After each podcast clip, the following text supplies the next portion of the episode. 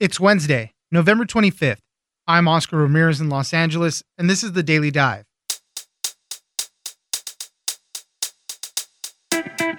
President elect Joe Biden has announced his nominees for his top national security team. Some of the names include Tony Blinken for Secretary of State, Alejandro Mayorkas for Department of Homeland Security, Avril Haines for Director of National Intelligence, and John Kerry as Climate Envoy. Carol Morello, diplomatic correspondent at the Washington Post, joins us for who they are and how these picks have often pushed for policies that Trump used to fuel his rise. Next, China has successfully launched its most ambitious mission to the moon yet. It's a quick grab and go mission to bring back some lunar rocks and dirt. If they succeed, it will be the first time since 1976 that we will have fresh moon rocks back here on Earth. It is a complicated process for the mission, and they hope to be back in about 23 days. Loren Grush, senior science writer at The Verge, joins us for more on the Chinese moon mission. Finally, retailers are preparing for another surge of shoppers as we see rising cases of coronavirus and in some areas, new rounds of lockdowns. All the while, essential workers continue to go into work and put their health at risk. Hazard pay incentives that we saw at the beginning of the pandemic have not come back, and some companies don't plan on bringing it back. Michael Corkery, business reporter at the New York Times, joins us for more on the lack of coronavirus hazard pay. It's news without the noise. Let's dive in. While this team has unmatched experience and accomplishments, they also reflect the idea that we cannot meet these challenges with old thinking and unchanged habits. Joining us now is Carol Morello, diplomatic correspondent at the Washington Post. Thanks for joining us, Carol. Happy to be with you. President elect Joe Biden has announced his top national security team. You know, a lot of these names people might not be familiar with, but they've been involved in government before with the Obama administration and in the agencies very closely associated with the agencies that they're going to lead. Just very briefly, I want to throw some names out there. Antony Blinken is Joe Biden's pick to be his Secretary of State. We have Alejandro Mayorkas, he's going to be Homeland Security Secretary. We have Jake Sullivan, he's going to be the National Security Advisor. John Kerry, he's going to be Special Envoy for Climate. And we have a few other names in there. So Carol, help us walk through some of this. What do these announcements mean for how Joe Biden is going to change national security for us? They represent the establishment here in Washington. In some ways, it's a real repudiation of a lot of President Trump's policies. But it's not like they all grew up as part of the establishment. Many of them, like Jake Sullivan, is from Minnesota and still has deep roots there.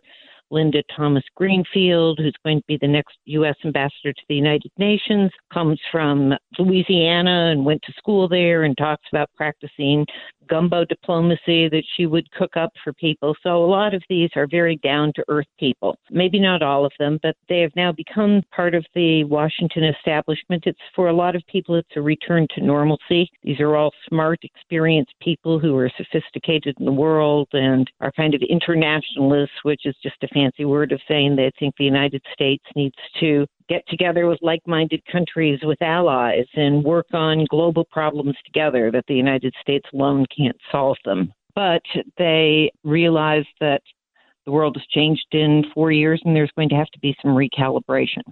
Yeah, when President Trump came into power, it was very much uh, made pretty clear that he wanted to reverse a lot of things that President Obama did. And I guess with some of these picks, Joe Biden is doing some of the same. But as you just mentioned, the world is a completely different place now. And these people, these picks that he's making, understand that. And they know that they have to contend with some of the things that President Trump has changed. Yes, you're absolutely right. I was talking with a former State Department official yesterday who knows all these people very well. And he said he keeps telling people, reminding them of the story of Lot, who was fleeing with his wife from Sodom and Gomorrah, and his wife ignored the Lord's order and turned around and looked backwards and turned into a pillar of salt. And he said, We can't look backwards. We know we can't look backwards or we'll all become a pillar of salt. There are some things they're probably going to do quite immediately, like I believe Biden has already said that he wants to rejoin the Paris Climate Accords on day one. But other things will take some time.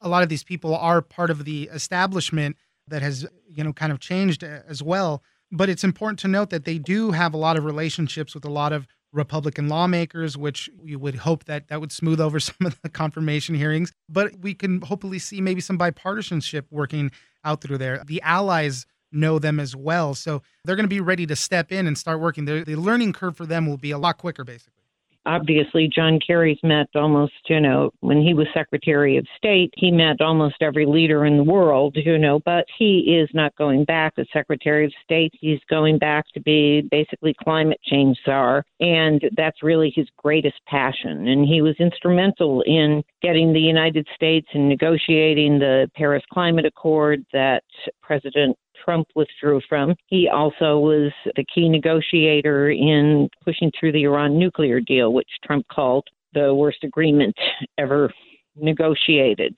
But Kerry will have nothing to do with Iran. He will have everything to do with climate. And I think that attitudes in the United States have changed since 2016 about climate change. So there is definitely going to be some sort of a immediate reversal there. That's clear.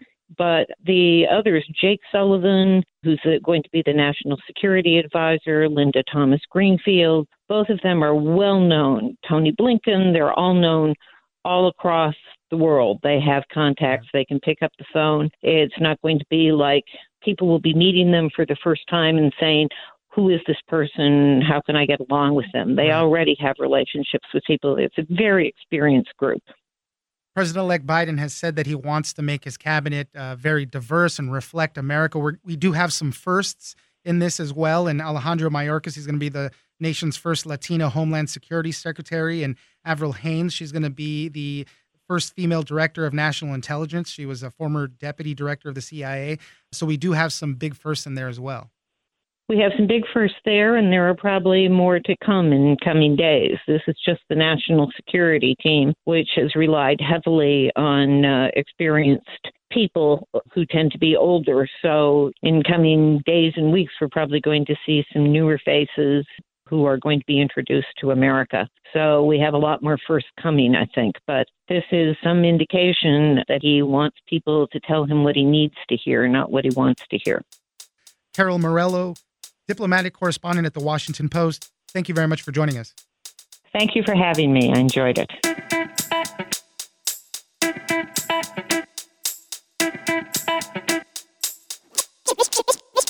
They all go to the moon together, and then an orbiter will insert itself into orbit around the moon, and then eventually a lander with an ascent vehicle on top will break away from the rest of the package, if you will, and descend down to the surface of the moon. Joining us now is Loren Grush, senior science reporter at The Verge. Thanks for joining us, Loren. Thanks for having me. China successfully launched one of its most ambitious missions to the moon to date on Tuesday. The plan is they're going to set a little lander down on the moon, they're going to collect some rock samples, and then bring it all back. It's a quick grab and go type mission. They're hoping that they'll be back in about a month, really. So, Loren, tell us a little bit more about what we're learning in this mission. So, this is Chang'e 5. It's the latest in a string of missions that China has been doing over the last decade. The last notable mission to the moon was last year, where they sent a lander to the far side of the moon, which was the first time that any nation had done that. So, now what China is doing is trying to elevate itself even further by bringing back samples from the lunar surface, which only two countries have ever done before. The first was the United States and also the former Soviet Union, which did the last lunar sample return back in 1976. So, if it's successful, it's the first time in decades that we'll be getting moon rocks back to Earth once again. Tell us how it's going to work once they get out to the moon and how it's going to work to collect the samples and then get them back it's almost like a very complicated puzzle. There's four different spacecraft involved that'll be working in tandem to bring this sample back. So they all go to the moon together, and then an orbiter will insert itself into orbit around the moon, and then eventually a lander with an ascent vehicle on top will break away from the rest of the package, if you will, and descend down to the surface of the moon From there, the lander will scoop up the materials it needs, hoping to gather between two to four kilos of material. That will then transfer into the ascent module, which is basically sitting on top of the lander. And that will act like a mini rocket and take off from the moon and then dock with the spacecraft that will be in orbit around the moon. Then they'll head back to Earth together. and eventually, that sample will transfer into the fourth vehicle, which is an Earth reentry vehicle. And that's the one that will break away It'll come back to Earth, actually skip on our atmosphere, and then dive into the planet and eventually land in Inner Mongolia. And I know they're they're outfitting all these things with cameras. Are we going to get some video out of this? Do you think that they'll share all of this stuff? If it's successful, I mean, it's going to be a big moment of pride for them, obviously. China has usually been pretty good about sharing things once they've done them. But for this mission, I have some hope because there was actually an English live stream version of the launch, which is kind of rare with these missions. Usually, what they'd like to do is declare victory after the fact. So I'm actually pretty hopeful that we will get some good visuals. And then also, I know that the scientific community is very eager for getting these samples back. So the place that this mission is going to is considered to be a very young place on the moon. It's very smooth compared to the rest of the moon. So they think there might have been some kind of late volcanic activity on this area. And so scientists all over the world are very eager to learn about what the rocks are like in this region. And it could tell us a lot more about the moon and its formation and its history. Is it particularly hard to mine rocks on the moon?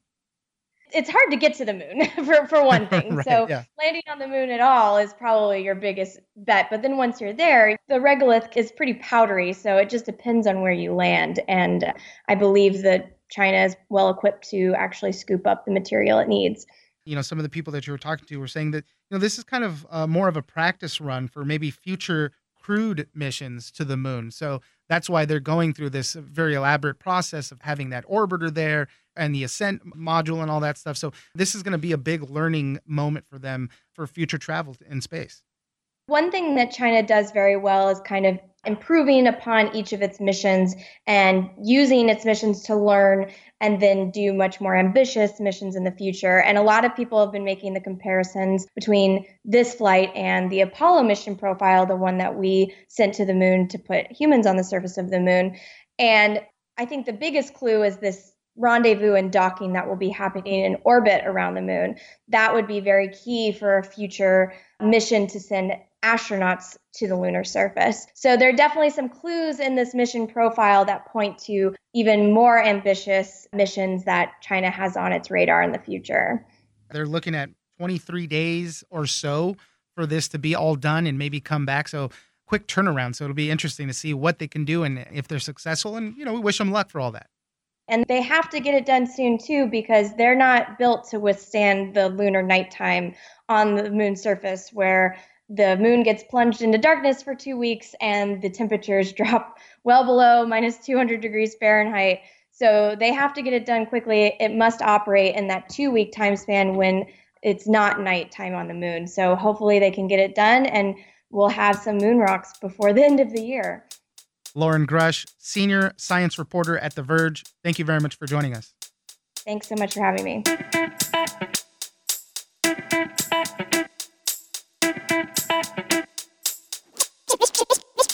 The heroes of the COVID war are not the elite, they're not the most well off.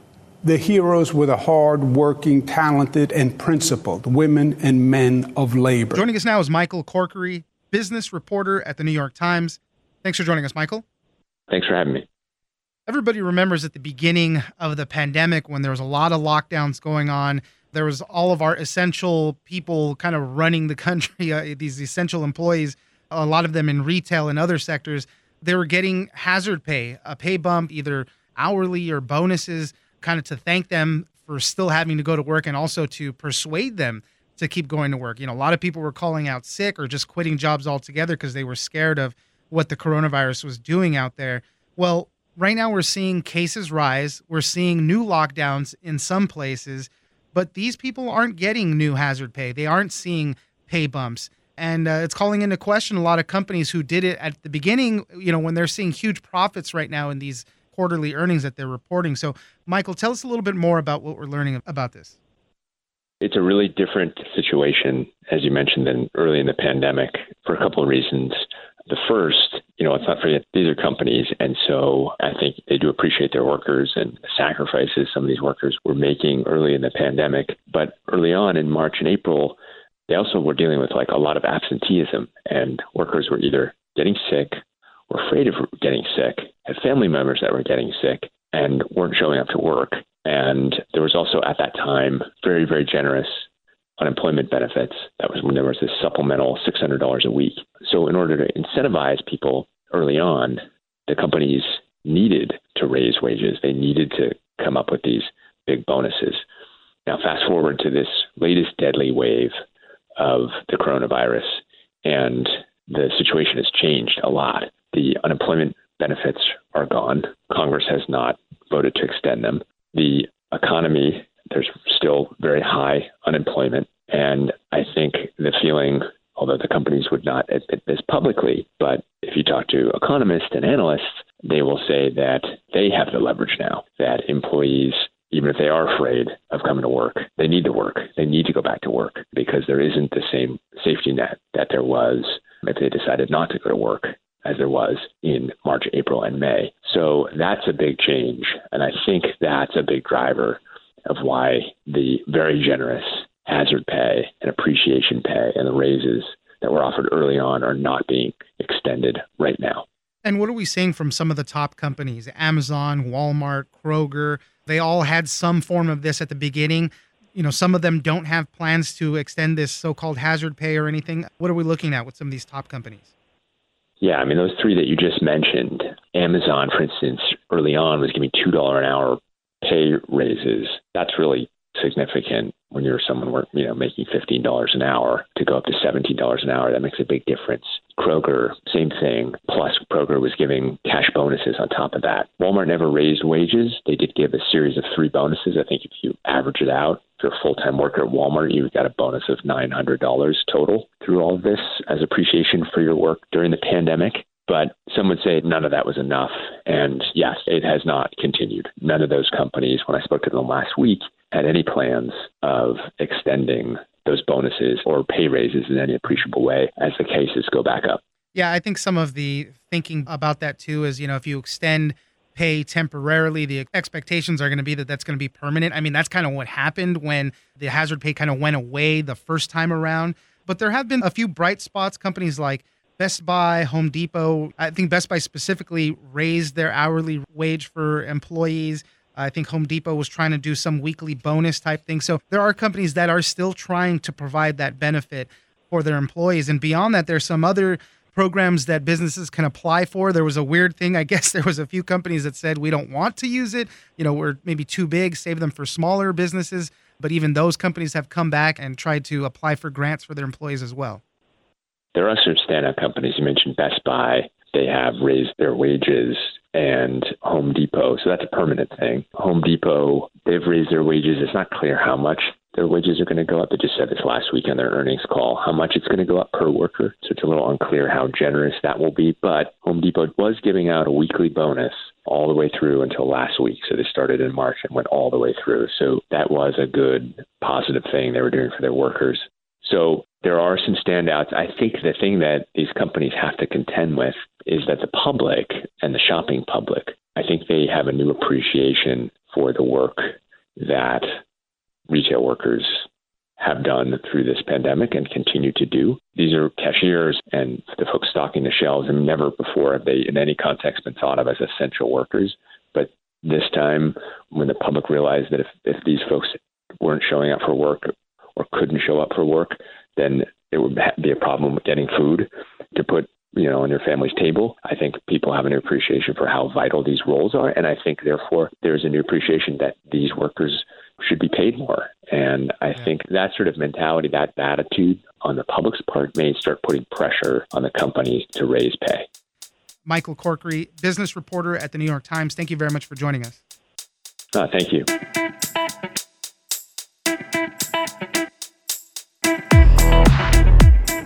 That's it for today. Join us on social media at Daily Dive Pod on both Twitter and Instagram. Leave us a comment, give us a rating, and tell us the stories that you're interested in. Follow us on iHeartRadio or subscribe wherever you get your podcast. This episode of The Daily Dive is produced by Victor Wright and engineered by Tony Sorrentino. I'm Oscar Ramirez, and this was your Daily Dive.